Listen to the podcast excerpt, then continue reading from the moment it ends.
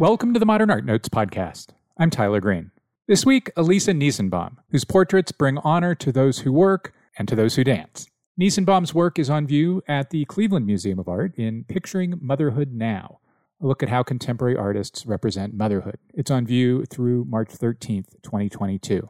The Kemper Museum of Contemporary Art in Kansas City is showing Aliza Nisenbaum Aquí se puede, Here You Can, an exhibition of large scale portraits of individuals connected to Kansas City salsa music and dance communities. It's up through July 31st next year.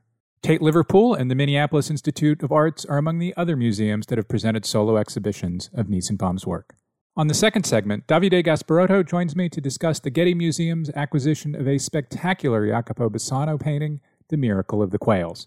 Please remember to give us a five star rating and a review at Apple Podcasts or wherever you download the show. It'll help new people find us. Lisa Nisenbaum, after the break.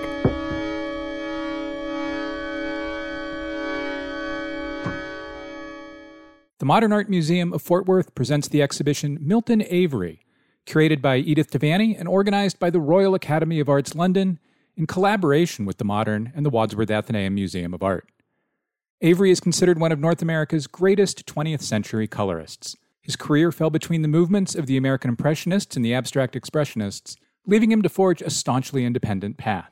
This comprehensive exhibition brings together a selection of approximately 70 paintings from the 1910s to the mid 1960s that are among his most celebrated. These works typically feature scenes of daily life, including portraits of loved ones and serene landscapes from his visits to Maine and Cape Cod. The color sensibility and balance that run throughout his work had a major influence on the next generation of artists. On view through January 30th in Fort Worth. Now on view at the Getty Center, Holbein, Capturing Character in the Renaissance, is the first major presentation of Hans Holbein the Younger's work in the United States. Named a show to see this season by the New York Times, the exhibition features captivating portraits the German artist created for a wide range of patrons, including scholars, statesmen, and courtiers in the 16th century. Explore Renaissance culture and discover how Holbein's drawings and paintings eloquently evoke his subjects' personal identities. This exhibition is co organized by the Morgan Library and Museum and is presented in English and Spanish. We invite you to make free advance reservations at getty.edu today. On Thursday, November 11th, please join me, Odile Donald Odita, and the Sheldon Museum of Art for a live audience digital taping of the Modern Art Notes podcast. Odita's painting Passage is on view now in the exhibition Point of Departure at the Sheldon. Other major Oditas are on view at the Virginia Museum of Fine Arts, the Nasher Museum of Art at Duke University, and more. To join the live audience taping via Zoom, go to go.unl.edu slash odita to register or visit the events page on the Sheldon's website at sheldonartmuseum.org. Bemis Center for Contemporary Arts in Omaha, Nebraska presents a special live taping of the Modern Art Notes podcast with the performance by Maya Dunietz live at Low End on November 10th at 7 p.m. Central. Dunietz is a Tel Aviv, Israel based artist and musician who has performed internationally for the past 30 years. She works in the thin lines between music, visual art, performance, technological research, and philosophy. Her compositions are commissioned by renowned performers and ensembles around the world. She is currently the sound art and experimental music artist in residence at Bemis Center in collaboration with artist David Lemoyne. They're creating eight new site responsive installations for Dunietz's solo exhibition at Bemis Center, which opens in May 2022. Performances at Low End are an integral part of Bemis Center's Sound Art and Experimental Music program and are presented with lead support from the Andrew W. Mellon Foundation. This one of a kind program provides unique resources to support the research, creation, and presentation of new work by artists working in sound, composition, voice, and experimental forms of music, and Low End, a live music venue. Free admission. In person attendance requires RSVP at bemiscenter.org slash events. The performance and the Modern Art Notes podcast will also stream live at twitch.tv slash bemiscenter and at facebook.com slash bemiscenter.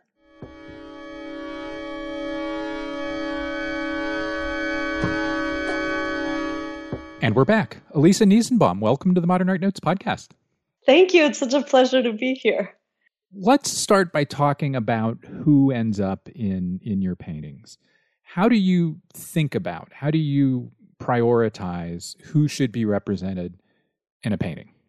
It kind of starts pretty organically. The way I paint now kind of started from teaching. So I was teaching a class and I was so interested in the stories of the people I was teaching that, you know, the kind of stories that came up. I was teaching this class in 2012 I, at Immigrant Movement International, a space started by Tania Bruguera in Queens. And I just decided that I really wanted to pay tribute to the particular groups of people, particularly undocumented immigrant women who were taking my class back then. And so I guess that's one way of, of saying that it started a way of painting where I was depicting people that haven't been seen usually in uh, public art spaces as museums as much as they should be, you know, so people that are oftentimes underrepresented in a public institutional framework. So, yes, I guess I choose people from thinking of the history of portraiture, the history of, of oil painting portraiture, and who should be depicted in that sphere. You've maintained that address across both paintings of individuals and paintings of two people, pairs or couples, and paintings of groups of people, like a dozen or more people. Is there a difference in how you think through who you make a group portrait of, such as pictures you've made of people at the Hope Community Garden in Minneapolis and the Centro Tyrone Guzman in Minneapolis, as opposed to how you think of painting one person, selecting one person?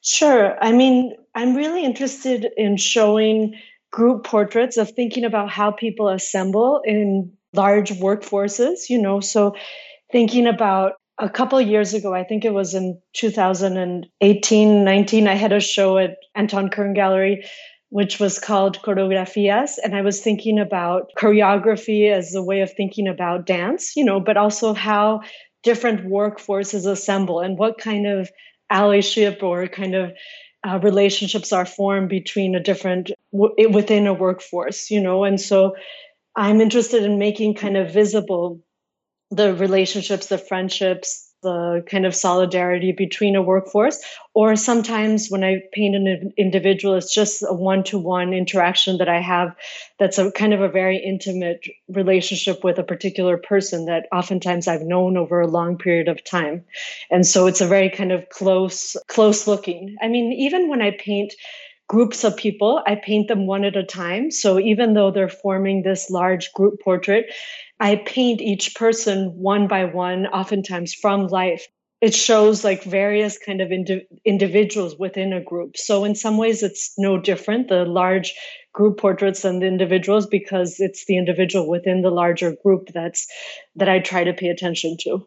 You mentioned that you got started in the work you've been doing for the last decade by talking with people and, and, and, and enjoying hearing their stories and wanting to represent them in paintings. And in recent years, as you've become prominent, you've accepted residencies at places like the Minneapolis Institute of Arts, and you've been able to to be in specific sites and make pictures about and of those sites and and of people within them.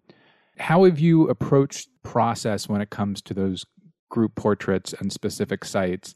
And then, inevitably, how has the pandemic changed that? yeah, I was I was in residence starting from I mean first at Immigrant Movement International, then I was in residence at the Mayor's Office of Immigrant Affairs, where I painted a, gr- a large group of women who were all in residence then during Obama's time. And so, in some ways, the backgrounds or the kind of the space in which my subjects are located is kind of a manifestation of the relationships I see over a long period of time with particular individuals. So, the backgrounds, I was also in residence at, as you mentioned, at the Minneapolis Institute of Art and the Brixton Underground. Which is a which is a London tube station, of course. Yes, exactly. And most recently, I made a group of paintings that were uh, at Tate Liverpool, and they were particularly about frontline workers, healthcare workers, nurses, doctors, all kinds of people that work at, at three different hospitals. And so I was supposed to do this work on site.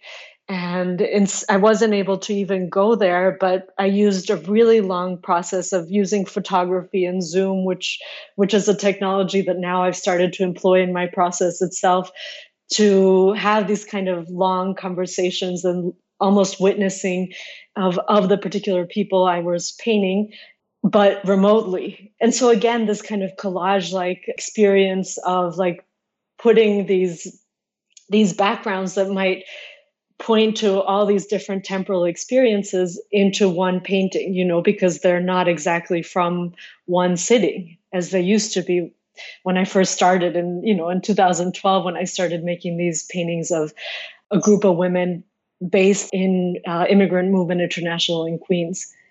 You mentioned the Tate Liverpool project. Not only will we have an image of that up on manpodcast.com, Tate Liverpool produced a very, very cool 10 or so 12 minute video about the work and the people you painted, and we will embed that in the show page at manpodcast.com. It's it's pretty darn cool.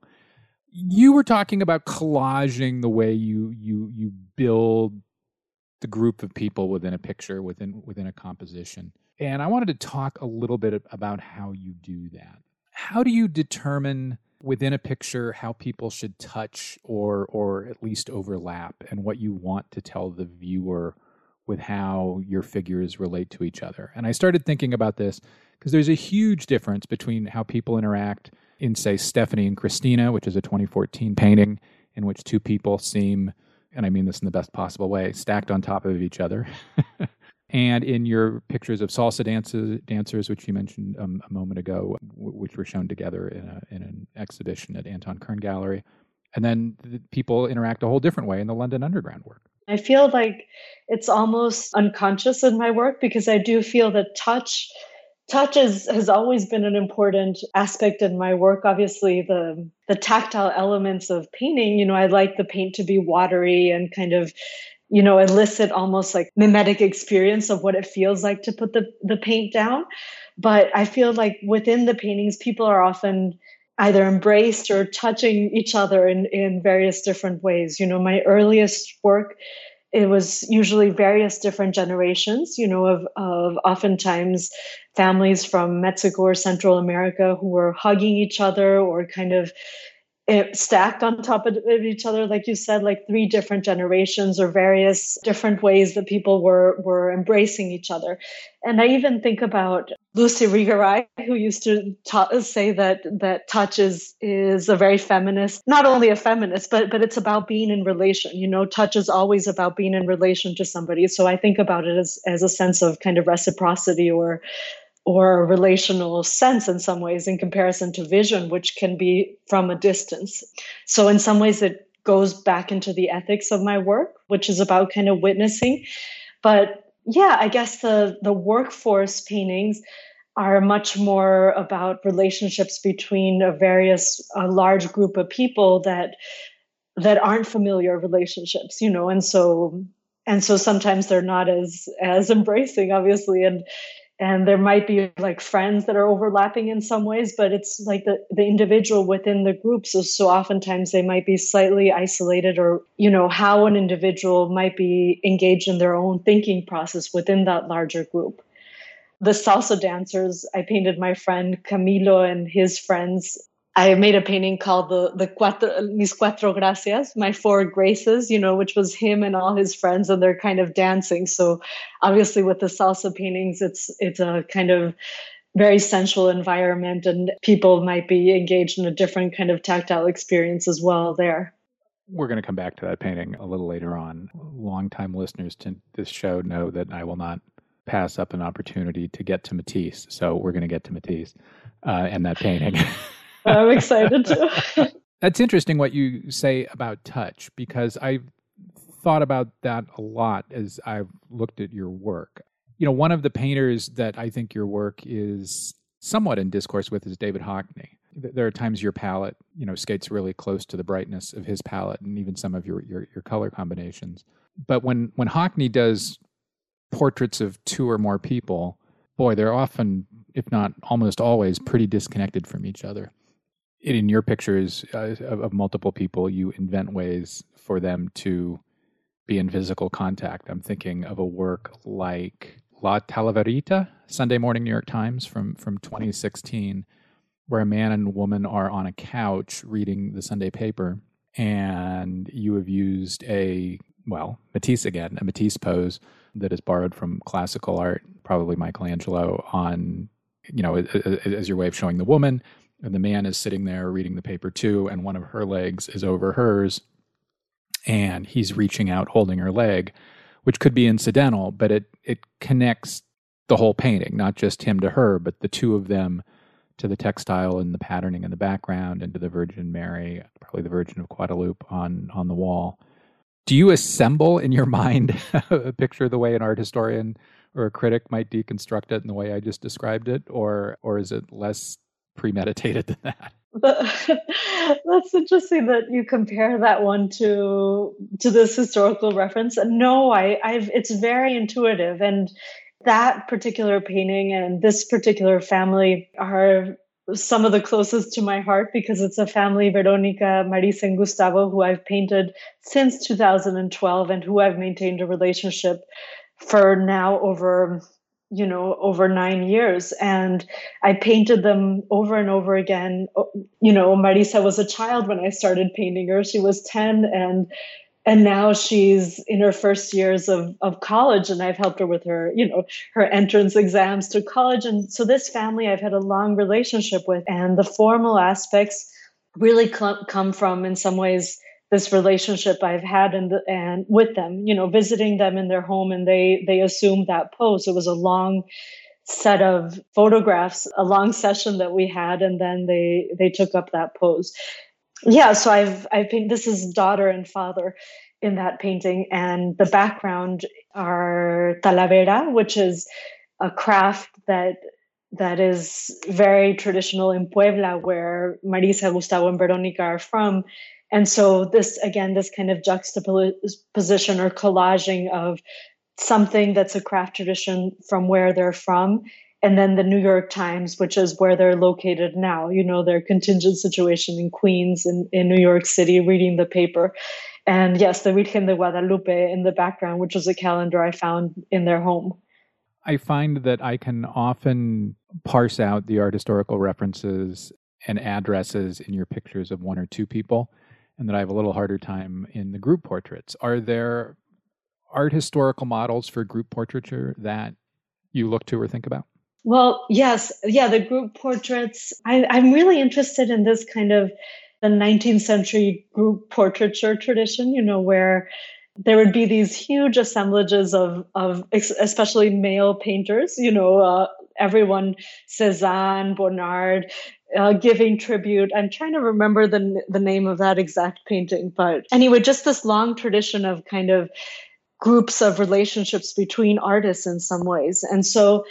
I, I guess the large paintings, I just try to fill them with as many figures as I can to kind of create a shallow depth of field that I often do with the singular portraits, you know. So so that kind of tradition of kind of modernism or the 19th century painting where the paintings are the figures are somewhat even even Manet pushed to the foreground of the composition is is one of the most important references. I think you're describing French 19th century French paintings of other French painters visiting each other's studios, which are often uh, feel collaged. Um, so I, I, I, get that totally. Yeah, only you're doing it a lot more brighter, if you will. You're doing it with much shoutier color and painterly exuberance. You mentioned shallow depth of field in a lot of your pictures. And for about a decade now, you have compressed space within your pictures with with you know pretty much every trick in a painter in a painter's toolbox. You you often use textiles or a grid in the background of a scene as a way of pushing the scene toward us. Your floors are quite often up tilted which has, of course, the, the, the effect of pushing the, the sitters or the sitter in your pictures up against the picture plane. Why is flattening space, which is, you know, a 120 year old modernist preoccupation, still attractive and useful to you?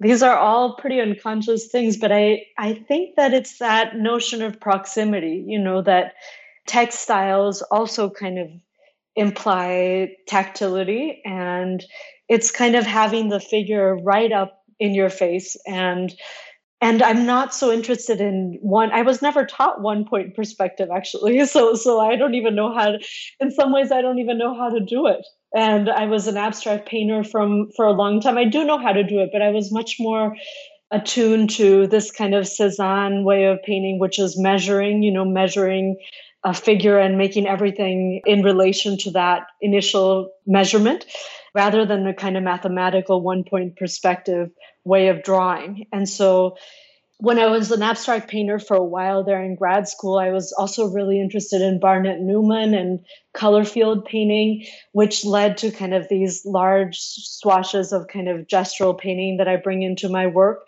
and abstraction, you know, how you can just change things around or not have to be loyal to the source in any way, you know, but but I, I love Barnett Newman and not only his just the flatness of the color and these large color field paintings that were about creating kind of an intimate scene in some ways with through color, but also like how he would talk about the zips in his paintings being almost stand-ins for individuals you know like the ethics of you as an individual encountering a zip in his painting signifies the kind of verticality of a person another another entity you know and what the ethics that that entails and so in some ways I was always interested in ethics in my work. And I started off being a social worker in Mexico City when I was growing up. And then came to study art in the US. But but that kind of uh, we started with this just the purely compositional side, but I think the ethics kind of goes into that as well in some ways.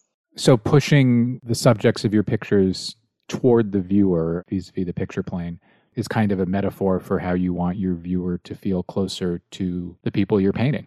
Yeah, exactly. It's it's a means of, I guess, empathizing or or somehow getting as close as one can to their experience in some ways. You know, that's another way that I do that is through this kind of faceting way of painting skin, you know, where it's it's multi layers of different colors, which when I'm sitting with somebody face to face, obviously the temperature of their skin changes with these very subtle differences of warm and cool, you know, and that's something that you almost can only get when you're painting somebody in real life. And so you, you obviously can never know about the interiority of another person. Emmanuel Levinas, a, a philosopher I'm super interested in, talks about that, how like all ethics according to him comes from this face-to-face encounter which elicits a tremendous ethical response because you'll never know the interiority of another person. So the closest you can get is the phenomenology of their face you know what that might imply for their for their interior state. And that's that's part of the reason why i kind of paint people where they're where they're kind of engaged in their own thought process you know for themselves in a way in moments of contemplation rather than than engaging the viewer fully. All of which makes it all the more interesting to me that this intense flatness comes into your paintings back in 2013, 2014 ish, in pictures of folded paper, uh, origami, for example, skulls, Tinkerbell. Was it a conscious decision to migrate that flatness from pictures of, of folded paper to pictures of people? I started those paintings of paper because I was I was engaging in a long correspondence with a woman who I'm very close to who who doesn't want to be named but who was in a in a correctional facility. And she would send me these letters over a really long period of time. And so it was my way of witnessing her place of confinement to kind of reinscribe these letters to kind of re retrace them as closely as I could. You know, I couldn't make a portrait of her, but she was in some ways also really engaged with my portrait project. So she was making portraits of people in this correctional facility. And it kind of gave me an insight into obviously the huge injustices in our carceral system here in the United States and because it was so expensive to call out of out of the jail she would send me these letters and so i would retranscribe them and so those little folded pieces of paper were my my way of making a portrait of her over over a long period of time as well Another mainstay of your work is plants, flowers, and you quite often mix flowers and plants with pictures of people. Again, Matisse, Bonnard, lots of lots of art history in that. We'll, get to my art history fun in a moment. So, in terms of your work, I'm thinking of paintings like the Nap from 2015, but I'm also thinking of the work you do you, you you made at the Minneapolis Institute of Art in 2017, and that was on view there in 17 and 18. Pictures such as, I hope I pronounce all these names correctly, Nemo, Sumaya, and Bisharo harvesting flowers and vegetables at Hope Community Garden, which is a kind of a very different use of, of, of flowers and plants. How did plants and portraiture come together within your practice, and then and then why and then how and why has it stayed in it? When I moved, I studied in Chicago and then I moved to New York around 2008 and i had a tiny studio and and so i started to go back to representational painting and i would buy these small flower bouquets in mexico city visiting my home and i was thinking about this kind of gift giving of flowers you know and i grew up with a mom that was a flower painter in mexico and she would also go to Xochimilco, you know, this the remnant of this floating garden in in Mexico, and buy a huge amount of uh, flowers and plants that she would then bring to our house. And so, I grew up with. There's also such a long tradition of female flower painters. You know, Virginia Woolf often talks about how, as women, we think back through our mothers, and so that linkage to these botanical paintings is kind of a reference to my mother, who I grew up with. Over dinner, we would have critiques of her flower paintings when I was a kid. And I'm just really interested in that kind of abundance of of nature. You know, when during the pandemic, I was also walking a lot in nature and thinking about I guess renewal from observing nature. And I, I made these diptychs that were kind of portraits of, of healthcare workers and also sending them kind of metaphorical bouquets of flowers that, that were then hung as diptychs. So, so it just has been a long line that has kind of permeated my work. This idea of gift giving through bouquets and kind of the lineage that in some ways is like a portrait of my life and also the abundance of flowers that in some ways is like the abundance of textiles also in, in my work, you know, and in, in some ways also kind of references a Mexican Baroque sensibility that I grew up around in, in my home. Well, there's certainly a heck of a lot of flowers in 17th and 18th century art made in Mexico and Peru. Like so many flowers. so you mentioned the diptychs using maybe Navina, student, nurse, and succulents from 2020 as an example. How do you think through, or do you think through, what flower or plant to join to a person? it's it's really intuitive. It's it's mostly like a color choice, and sometimes I ask the sitters for input. You know, on on the work. Very often, like, do you want to be painted with this?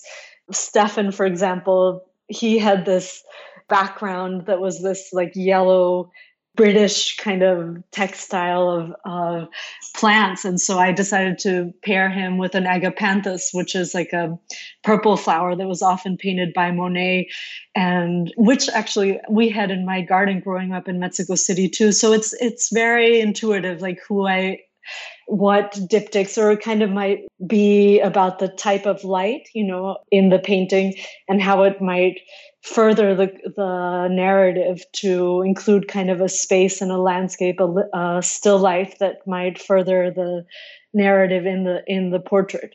Matisse has come up a couple times, so so let's just kind of dive into art history here.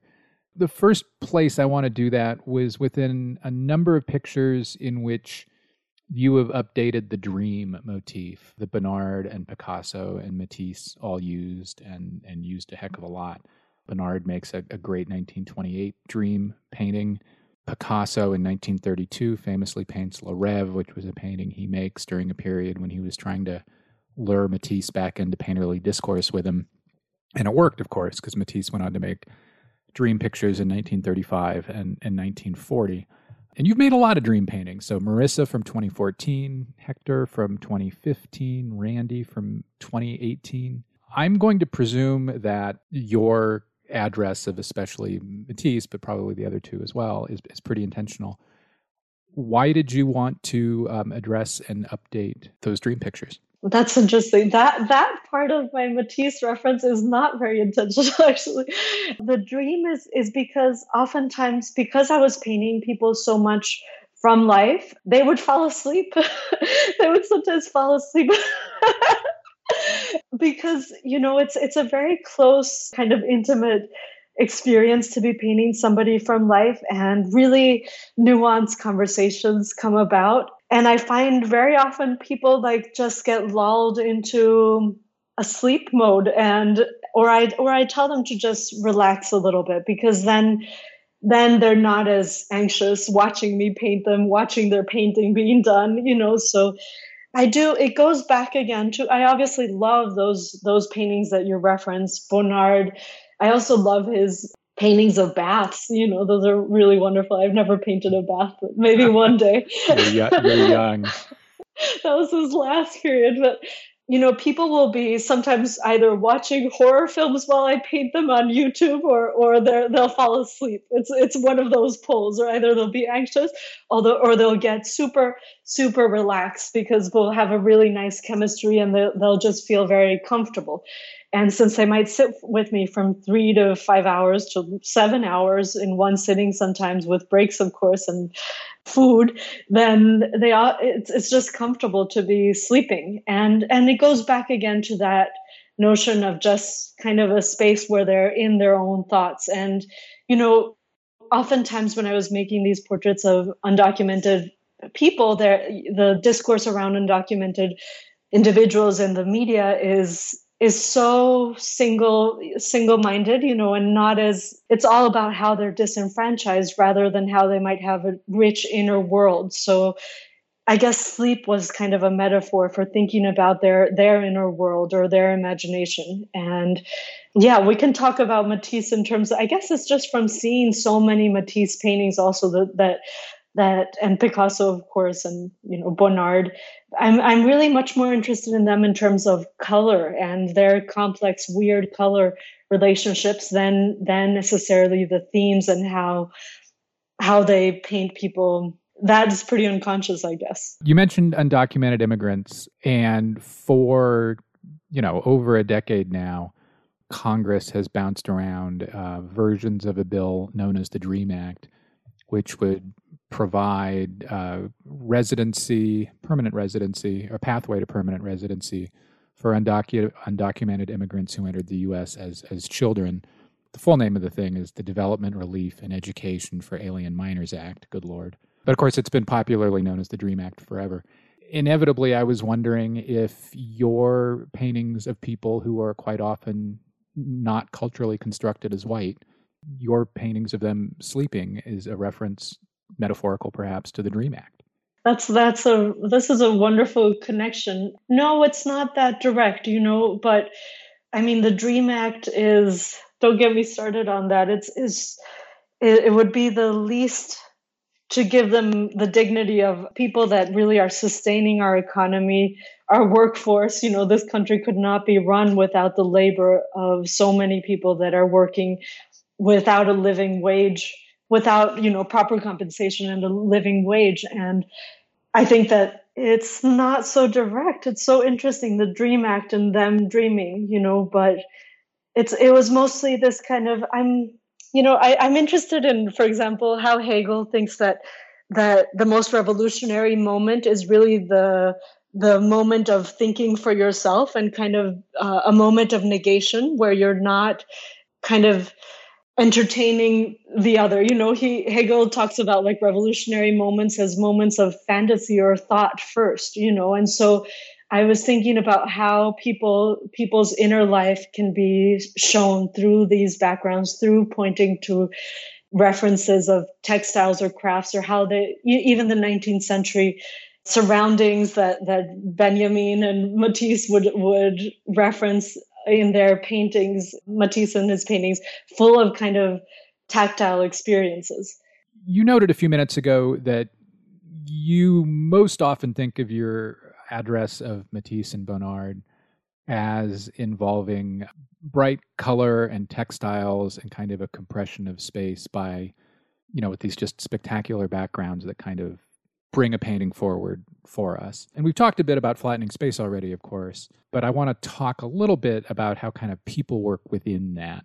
Often you have people standing out within patterns and grids. The people generally remain primary.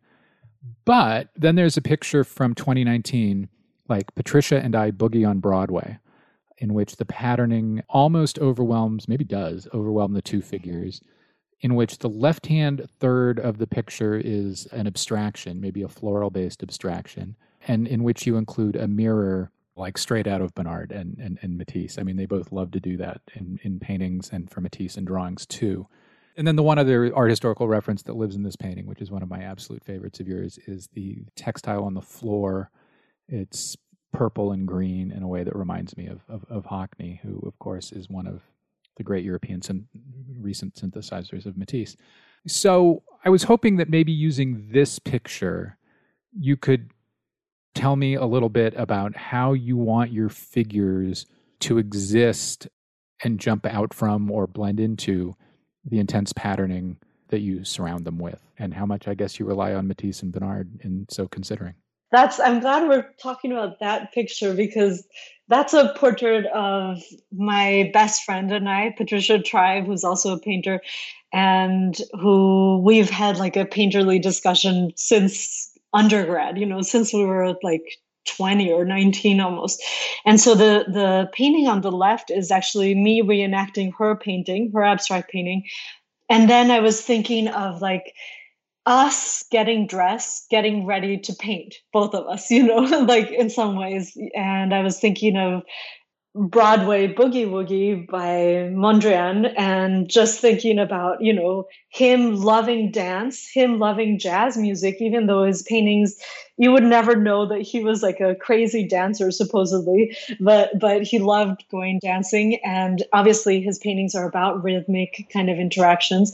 And so I'm putting in this painting, I'm putting my jacket on kind of as as if we're both getting ready to to make our work you know and and so i wanted to make the painting super dense. And it's interesting that you also mentioned hockney because one of the things i love about hockney is how he references van gogh you know how he will have like a a mark for the sky you know like hockney van gogh finds marks for everything in in his drawing but even in his paintings. And so that rug that i painted with all these like kind of dry brush purple marks over the purple and green is a way of finding a mark for everything and activating the whole every single part of the of the field of the painting in in some kind of energy to kind of elicit this the the kind of metaphor of us being painters and and this relationship in some ways. You know she's i'm looking at the painting she's looking into the i'm looking into the painting kind of um absorbative quality and she's like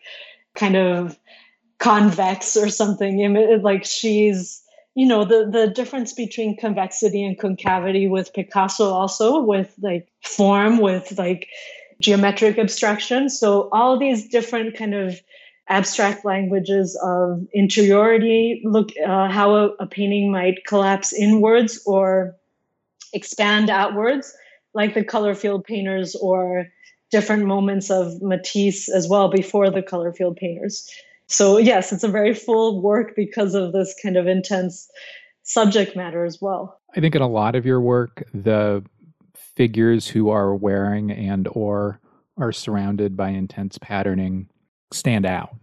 And in this picture because of the intense patterning in what the two women are wearing they kind of both stand out and blend in to the background. Is that a tension you often think about as you're making paintings full of people and patterns? Yeah, yeah. How how a face might you know the faces might be the calmest part of this painting or the one place of rest in some ways but yeah i'm interested in how a pattern might almost with this one and with some others i guess i wanted almost a dissonant color scheme you know where, where i'm thinking also of matisse where, where he really pushes sometimes the limits of what an interesting color or tasteful color choice might be, you know, but making it almost like really dissonant. So, speaking of your 2019, I think, and after paintings of dancers, um, either often or always salsa dancers. I don't know enough about dance to speak with confidence. As I understand it, and having read interviews you've done before, you like dance. You like to dance. You like salsa dancing. Got mm-hmm. it. Yeah, very much. yeah. So, so, I mean, obviously, that's one reason to make pictures of that, right? But we've also talked a bit about how you think through the relationship between figures with within a painting and and how you present that and them. Was part of your interest in painting salsa dancers that it provided a way to think through both how two two people and sometimes given the backgrounds of some of the pictures more two people interact and how they move around and with each other. In some ways yeah how it's it was it's a way of showing kind of that reciprocal relationship. But i was i was mostly interested in those i was going to dance clubs with my friends who i painted camilo and various other people every thursday during the trump era you know as a way of like alice walker talks about how hard times require furious dancing as a way of purging or letting it all out. And then and it's it, they were just such interesting spaces for me because you know in the dance floor it's in some ways a very democratic space and there's all different types of latino experience that gets manifested in this in the dance salsa dance floor because either you dance on one you dance on two you you have styling the, the every every latin american country really that or you know it's not only latin american expresses their dance very differently you know and and so i was very interested in that kind of social space and i would get subjects from those those every time i'd go dancing then i would ask people to pose i would you know it was a way of getting into that kind of strange space of that's that's a one i'm still obviously a lot of us are thinking through this latinx identity and you know how it's ethnicity not a race and how non-heterogeneous it is you know? So but it's it's very interesting to think of it's also oftentimes couples. And so like you said it is a really interesting formal device to kind of think about relationships between two people but also groups as as well. When I paint more, I was painting these women who were part of a dance troupe as well. Two of my favorites. We'll have both of these on on on the show page. Are Nina Dreams of DJing from 2021, in which a figure sitting on probably a stool, but maybe a chair, is in front of representations of dancers on the wall behind her, with a very Matissean floral arrangement right in the middle and Reina del Cha Cha Cha, Julian Jeff from 2019, which has the Matisse or Bonnard scene in a window with two dancers in front of the window. And as I look at that picture, the only way we read them, visually read them as standing up, is because we think of them as dancing. You know, you have you have laid them, forgive the pun, right on top of each other, kind of like the scene in the background.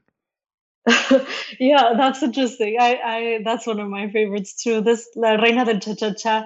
The background was actually I made a painting of this children's dance group in Washington Heights, which was the cutest thing. I, I would go and witness these one of the dancers I painted, Jimena, that I that I met over a long period of time. She told me that she volunteered and taught this class for kids in Washington Heights. So I ended up getting consent from all the parents to be able to paint their children. And the background in the Reina del Cha Cha Cha comes from one of the classrooms from that setting, actually. It was completely disconnected from the figures. But but I ended up it ended up helping with this kind of color scheme. The, the, so that yellow tree came from actually a totally different painting space.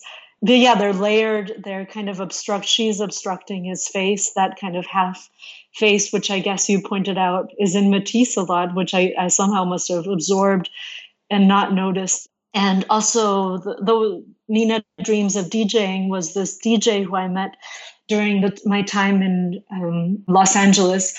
And during the pandemic, she wasn't able to DJ. So I just imagined her in this kind of dream world of, of her when she comes back to, to that. I also made a show recently at the Kemper Museum that's called Aquí se puede. And it's all about these different groups of dancers in Kansas City that are part of the dance scene, you know, and and we had the opening this summer and it was a crazy dance party. Usually now the openings of the shows like kind of bring people together as well in this party where people that might not have done salsa dancing before get to experience it. We were talking about your use of a mirrored space in a picture in which you included yourself a little earlier. Cherie from 2021 and the Kemper Show is kind of a further building upon that that space. We'll have an image of it on Man Podcast as well.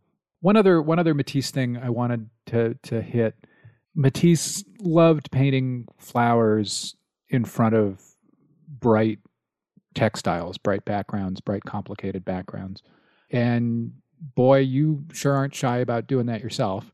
Paintings like Succulent Weave or Blanket from 2015 in which I mean, they're almost like suffocating in their intensity, even though these pictures tend to be pretty small. Blanket, for example, is 16 by 12.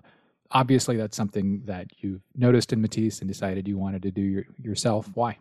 Well, I was, these are often crafts also that I bring back from markets in Mexico sometimes. Like, and I was thinking of retranscribing the kind of embroidery that it takes. Oftentimes, these shirts that are, that are, done, especially by indigenous women in Mexico, and kind of retranscribing the care it takes to make these these craft traditions. And it's a way of kind of punctuating or making a mark, as we were talking about before, with Hockney thinking about Van Gogh and this mark making that's so intrinsic to oil painting, but also is in crafts such as weaving. And I just think it's a it's a great way of kind of interweaving these decorative arts you know which kind of go together flowers and and textiles. And and the point to kind of an exuberance of the of the pictorial space that kind of points in this kind of you know the, that spills out of the frame in some ways.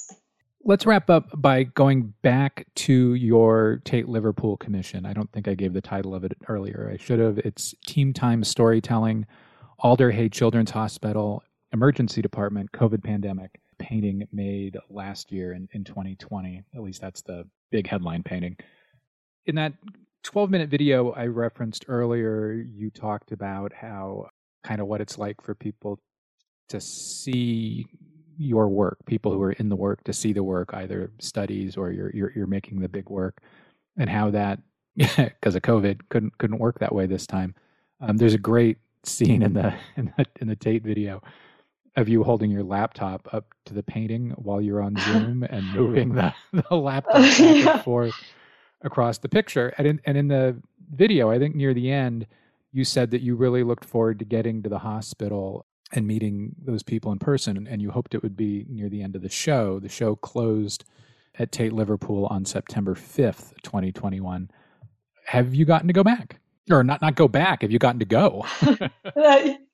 I went the last two weeks before my show closed and i got to meet all of these healthcare workers a lot of them that came to a discussion we had with each with, with each of them talking in a roundtable about what it's been like for them to be on the front line and the painting itself has this long title because you know I, I kind of think almost of documentary photography with my titles like referencing every part that i'm trying to document. And so it was this group of healthcare workers that had this initiative called team time storytelling where they would talk about their experience during covid. And so i asked each of them to make a drawing of their experience. And so i put them in this like long kind of plastic chair that they have at the hospital itself. And I put all the drawings and I retranscribed them as I have tr- retranscribed other paper drawings in the past. And so it was it was really wonderful to get to meet them all and to to participate in this discussion at Tate Liverpool. It was a very celebratory occasion. Obviously, we're not out of the pandemic yet, but it was a moment where you know they were they were in the media quite a bit. Each one of the doctors and nurses that I painted. And they were at the opening in December 2020, even though I was not able to travel for it, but at least I got there over the summer.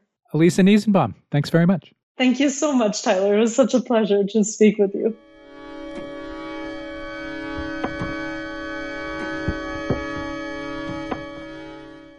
Now on view at the Hammer Museum in Los Angeles, two special single gallery presentations by Brian Jungen and David Hartt. Drawn from the Hammer Contemporary Collection, Brian Jungen's installation, The Evening Redness in the West, addresses the legacy of colonialism and violence in Hollywood westerns. Part of the museum's signature Hammer Project series, David Hartt's installation, The Histories, Old Black Joe, centered on jacquard woven tapestries and a quadraphonic soundtrack arranged by the legendary musician Van Dyke Parks, examines the relationships between culture, geography, and colonial histories in the Americas in the 19th century.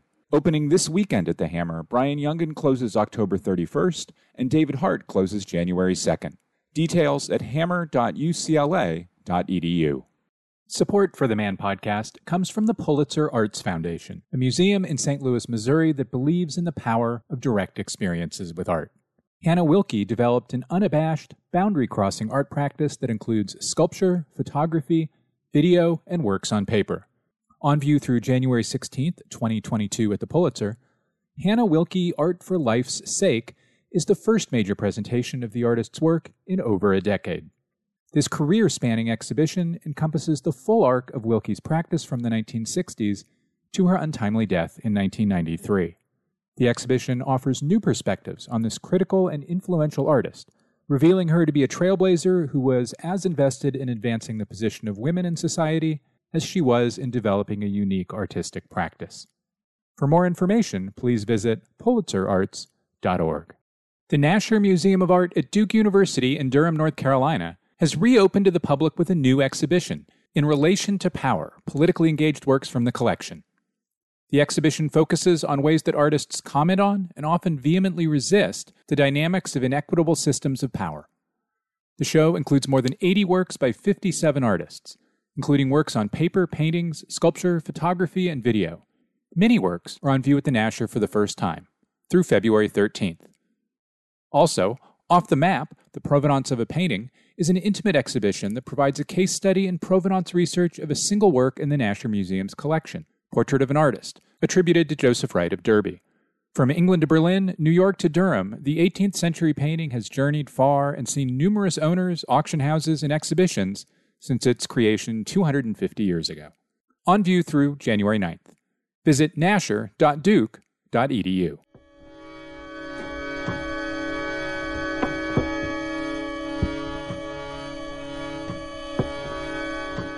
Welcome back. Next up, Davide Gasparotto returns to the show to discuss the J. Paul Getty Museum's acquisition of Jacopo Bassano's 1554 The Miracle of the Quails. The picture goes on view at the Getty today. I just got a brand new JPEG of the picture, so a fresher one than the one you've been seeing bouncing across the internet in the last couple weeks. Be sure to go to manpodcast.com to have a look. It's pretty great. The nearly eight foot wide painting is a rare depiction of the Old Testament detailing of the miracle of the quails. Bassano based his visual account from a single line in the Bible's story. Davide Gasparotto, welcome back to the Modern Art Notes podcast. Thank you very much, Tyler. It is very good to talk to you again. Despite spending much of his life living about 30 miles from Venice, Jacopo Bassano is generally considered one of the leading Venetian painters of the 16th century a peer and colleague of Venetians such as Titian and Veronese and Tintoretto. How should we understand Bassano as fitting into this time and place? And then we'll, and then we'll get to the picture. Jacopo Bassano was an artist really of remarkable originality who is in, in his lifetime enjoyed a reputation throughout Europe, we can say. And his decision to live uh, his entire life in his native Bassano which is a small town about 70 miles from Venice in the mainland, where he established a successful family practice, didn't mean that he was a provincial painter. And Bassano, in fact, today is rightly praised for his original and powerful style and recognized as the author of some of the most arresting and original pictures of the 16th century, especially works that combined an acute attention to the naturalistic detail and an interest in everyday activities with, at the same time, elegantly choreographed figures, um, very sophisticated composition. we have to say that his depiction of the Venetian mainland and sort of his attention to aspects of rural life coincided with a very specific moment in the history of Venice, which is when Venetians basically turned their interest more to the land than to the sea. In, in some way, is also the beginning of the decadence of Venice, but still, obviously, the city was uh, very wealthy, and the decadence will be sort of a very long, uh, it will happen in a very long time, in the span of three centuries. But some of Bassano's patrons were basically the same people who commissioned their countryside villas, the famous villas by Andrea Palladio in the mainland of Venice. So we have to think to this specific moment in the history of Venice and where Bassano lived his entire life.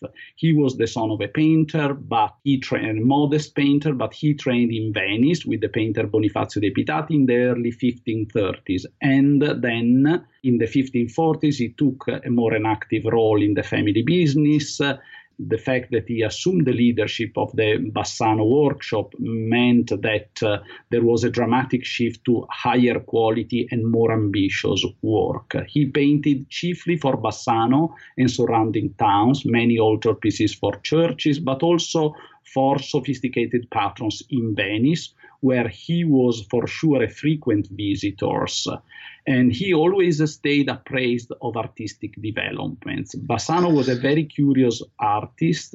He was keenly attuned to the work of other painters and also was very quick to take up the most advanced ideas in painting.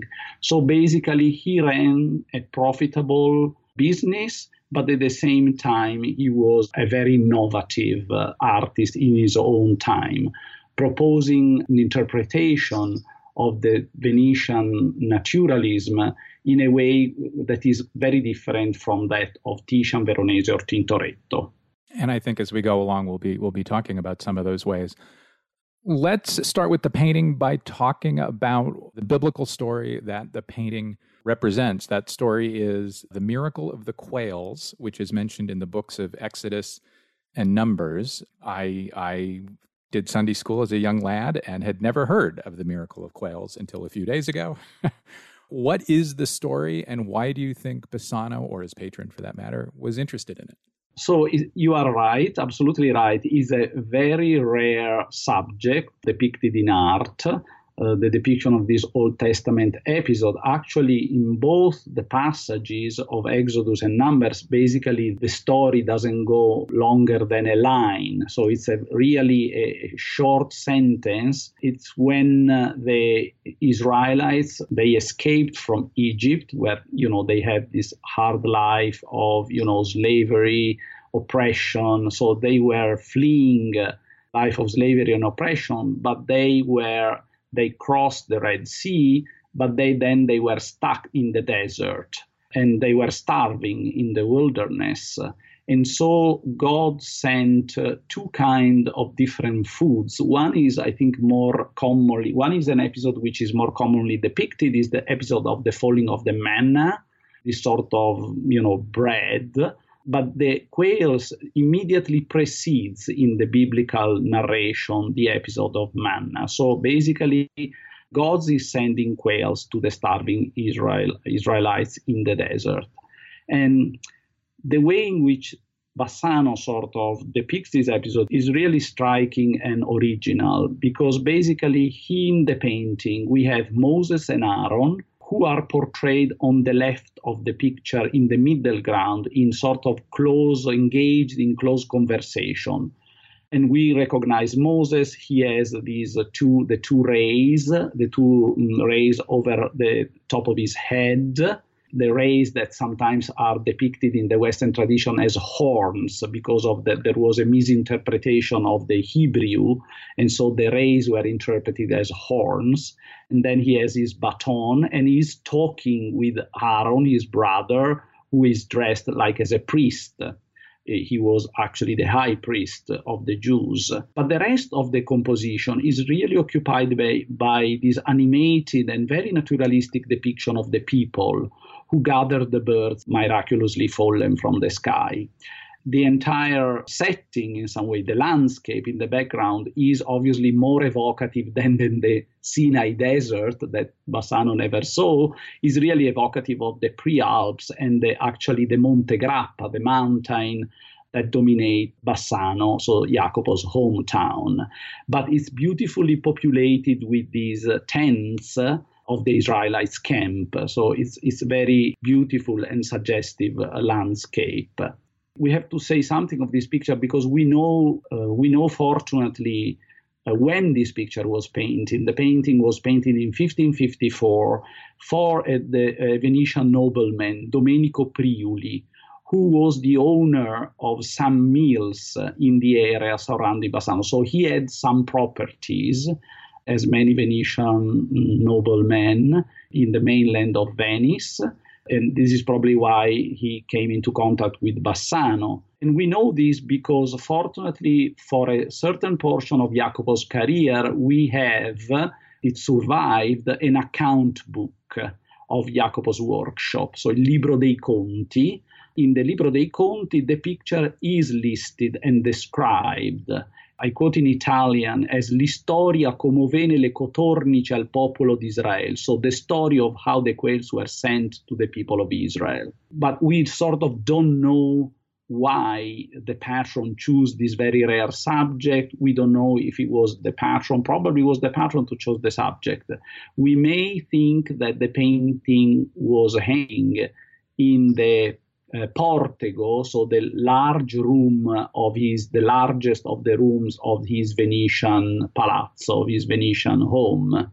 Before we pivot to the relationship between this painting and a possible pendant painting, I want to just kind of underline a couple things you said about the composition of the painting. We'll have an image of it on manpodcast.com, of course, and let me tell you, you got to go look. The quails you you mentioned are everywhere in the painting to find one in a kind of Where's Waldo-ish game is to to find another one, and the quails just bring the eye through the painting, both in the foreground where the quails are quite near to us, to the background, the Alps in the background where we see quails, you know, raining down from the sky, if you will. You mentioned those tents. You know, they have a pyramidal triangular shape. That pyramid triangular shape is carried forward in the composition of the figures in the painting as well. So there, there, there are these cascading triangles that are that are moving toward the viewer from the Alps to the tents to to the arrangement of the figures. The composition is just extraordinary. The painting is also huge. I mean, huge. It's almost eight feet wide, and it was likely conceived, you've noted in the press release, as a pendant to Bassano's Lazarus and the Rich Man, which is a painting now in Cleveland. It's been in Cleveland since 1939, in fact. So, why do you think they're related, if you will? And what story or idea might have been told by their being commissioned or hung together? This is a, a great question. And obviously, we, we can talk a lot about the, how wonderful, complex, and sophisticated is this composition. I think one of the most sophisticated compositions that Jacopo ever painted and the idea that the Cleveland picture could be a pendant of the miracle of the quails was already put forward by other scholars. So I'm not the hmm. first. And, but I believe that there is a strong possibility because of the dimensions, probably because of the composition also, and also because uh, there is Domenico Priuli. We know that Domenico Priuli, a few years before, in 1551, commissioned another large painting to Jacopo, and which is again documented in the account book. But unfortunately, this time Jacopo does not specify the subject matter of the painting, which was commissioned to him by Domenico Priuli but it's highly probable that the two paintings were conceived as a pair, or at least that when Jacopo painted the Miracle of the Quails in 1554, he had in mind, obviously, the other painting that he painted a few years before for the same patron. And they were probably hanging, we can imagine that they were hanging in the same in the same uh, big room of the palazzo, probably facing each other there are many things that they have in common. I think the compositional ambition, the stark contrast of light and shade, the sort of the same palette, which is characterized by these sort of earthy tones, no brown, but also animated by these sudden sparks of brighter colors. The application of paint is very similar, loose and free brush strokes. Both works are very important in terms of uh, the fact, in the sense that they represent an important moment of transition in Bassano's career.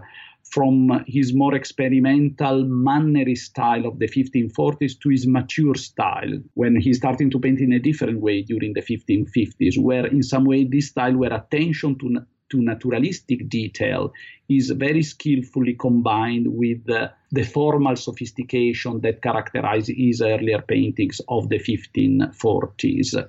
And I think also that the pairing of the two subjects, one from the Old and the other from the New Testament, is important and reinforces the idea that they were executed as pendant.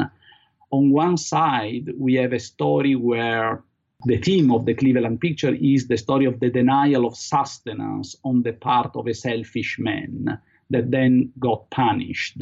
While in the miracle of the quails, in some way, the theme is God's beneficent care of his chosen people. In some way, there is a moralizing, a strong moralizing lesson here. Unfortunately, we don't know very much about the patron, but he may have uh, wanted this sort of pairing and these two stories to tell a moral lesson. The Cleveland picture is also built around a triangle. This one with the head of a, a young boy at the apex of the triangle and on, on in, in the space created at the right on the right hand side of the triangle is where the rich guy is and in the space created in the left are two dogs and the beggar and and so there's a compositional relationship. I don't know about similarity, but relationship too. Maybe maybe one of these days you and you and Cleveland will put them together.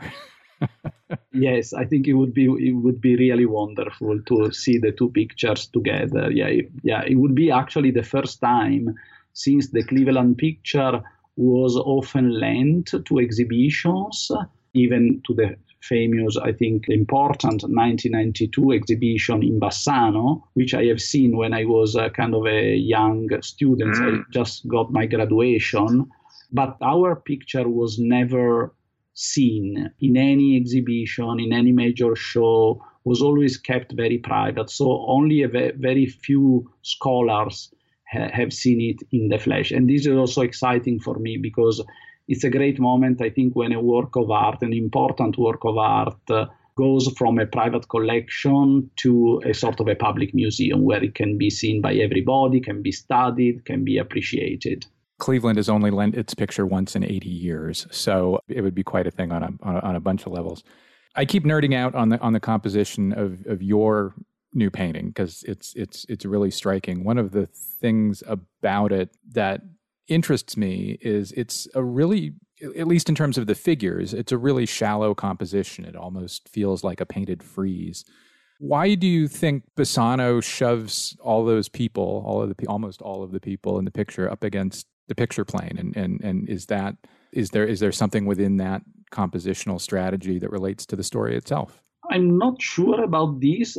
It's true that your observation that space is very compressed and the protagonists are pushed toward the foreground is absolutely true.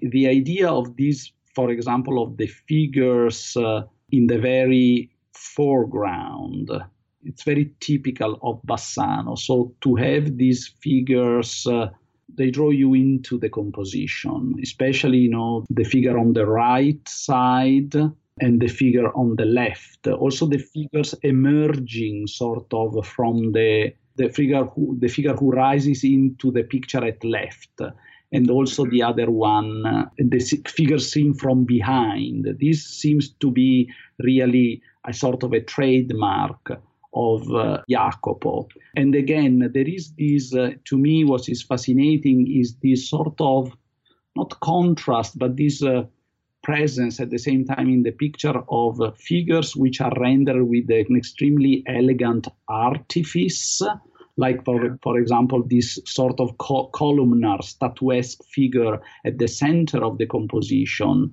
or the two sort of very abstract figures of the of Moses and Aaron they seem painted almost by by El Greco. You know, they are painted in this very quick uh, way with the with very uh, free brush strokes. Uh, and we, in fact, there is something here because uh, El Greco, obviously, when he was in Venice uh, in the 1570s, he studied carefully works by not only by Tintoretto but also by Bassano. And then there are these more delicate passages uh, of observation of uh, from from life, like the mother and the child, the mother with the child uh, in her lap, or the nude boy seated uh, in the very foreground, seen from behind near the basket of flowers. So there are moments of uh, intense uh, naturalism and observation from life, really mixed with something which is almost abstract, which is very sophisticated, very staged and choreographed. The colors are, are, are incredible. The range of colors is absolutely striking. Uh, this floral rose, uh, this more pallid green, uh, the brown, and the white. The white, the white are really lustrous and they are applied, you know, with these wonderfully free, almost improvised brush strokes. I think that to me, the painting in some way seems very natural, but at the, at the same time is a highly calculated composition. There is a highly calculated simplicity that to me lends the picture this sort of mysterious and very poetic aura. I, I I always uh, love the, the really the aura that the painter is able to to create around the, the story. When Roberto Longhi published this picture for the first time in 1948, he, for example, emphasized that with this painting, in some way, Jacopo introduced one of these very first rustic interpretation of the Old Testament subject, but pointing to some of these memorable details of the picture. A number of scholars have suggested that this picture, and indeed other Bassanos, sometimes seem like a prelude to Caravaggio. Do we see that here in your new picture? I think so. The 1550s are a very special moment in Bassano's career. It's a moment when he is transitioning in some way and he's creating his more mature and the more mature style, the style with which we recognize in some way Bassano as one of the greatest painter of the Venetian 16th century, which means what I was saying before, that there is this sort of uh, presence at the same time of something very sophisticated and almost cerebral, but joined with this fabulous observation from life. Obviously, Bassano, it was many years ago that the Italian scholar Roberto Longhi wrote beautifully about the so-called northern Italian precedents of Caravaggio. You know, we know that Caravaggio obviously was born in Milan, was born in Lombardy, northern Italy, and during his youth he must have absorbed the lesson of a group of painters who mainly worked in the Venetian terraferma, in the mainland of Venice. Among them Bassano, but also Lorenzo Lotto, Savoldo, And Moroni painters active in Brescia, in Bergamo, and, and in Bassano, like Bassano. In some way, in contrast with the more noble and official style of painting prevailing in Venice, especially with Titian and Veronese, all these painters were keen observers of more humble details of daily life. They were also subtle and attentive portrait painters. And with this, I don't want to say that Titian was not a great portrait painter, but these painters they brought something very personal to portraiture. They were sort of able to portray really the inner feelings of their sitters. And they were also very interested, like Bassano is interested always in our picture too, in the role that light plays in painting. So I believe that in this sense, they are important precedents of Caravaggio, and we can think that Caravaggio must have studied the works of Bassano. And for example, while, while painting one of his most famous altarpieces in Rome, the Madonna di Loreto, the so called Madonna dei Pellegrini, Madonna of the Pilgrims for the Church of Sant'Agostino in Rome, he may have well remembered the many figures of shepherds seen from behind with their dirty feet depicted by Jacopo Bassano in many of his paintings. So, in this sense, Bassano and you know and Lotto and Savoldo and uh, Moroni were important precedents. They were in the eyes of Caravaggio when he moved from the north to Rome. Yeah, the collision of the real and the miraculous in in your new painting is is a lot of the excitement and the tension within it. Davide Gasparotto, thanks so much. Thank you very much, Tyler. It was great as usual to talk with you. That's all for this week's show. The Modern Art Notes podcast is edited by Wilson Butterworth. Special thanks to Steve Roden, who created the sound for the program. The Modern Art Notes podcast is released under a Creative Commons license. Please visit Modern Art Notes for more information. Thanks for listening.